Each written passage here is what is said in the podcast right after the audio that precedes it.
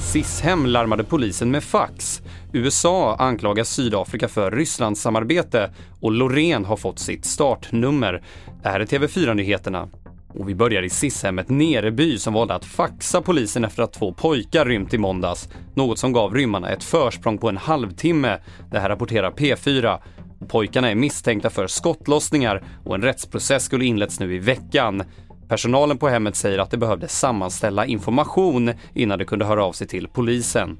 Och USA anklagar Sydafrika för att ha försett Ryssland med vapen och ammunition.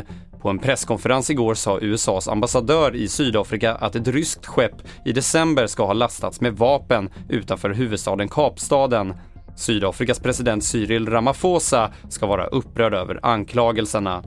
Och över till Danmark, för där råder en akut brist på flygledare, vilket gör att det fortsätter vara förseningar och inställda avgångar på Kastrups flygplats i Köpenhamn. Och ikväll kan det eskalera med väntetider på upp till två timmar, uppger Kastrup för den danska TV2.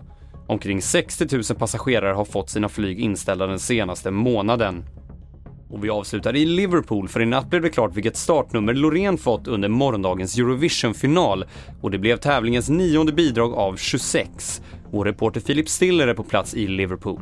Både Sverige och Finland hade ju lottats att gå i första halvan utav finalen och traditionellt sett så brukar det gå bättre för eh, bidrag som går senare i tävlingen. Men det finns alltid undantag till den regeln och vi behöver inte vara oroliga för att Loreen startar tidigt. Förra året vann ju till exempel Ukraina från första halvan.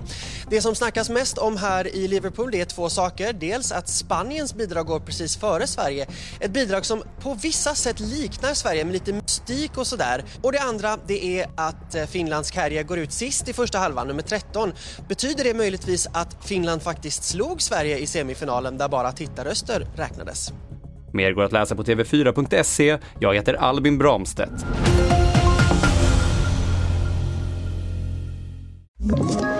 Ett poddtips från Podplay.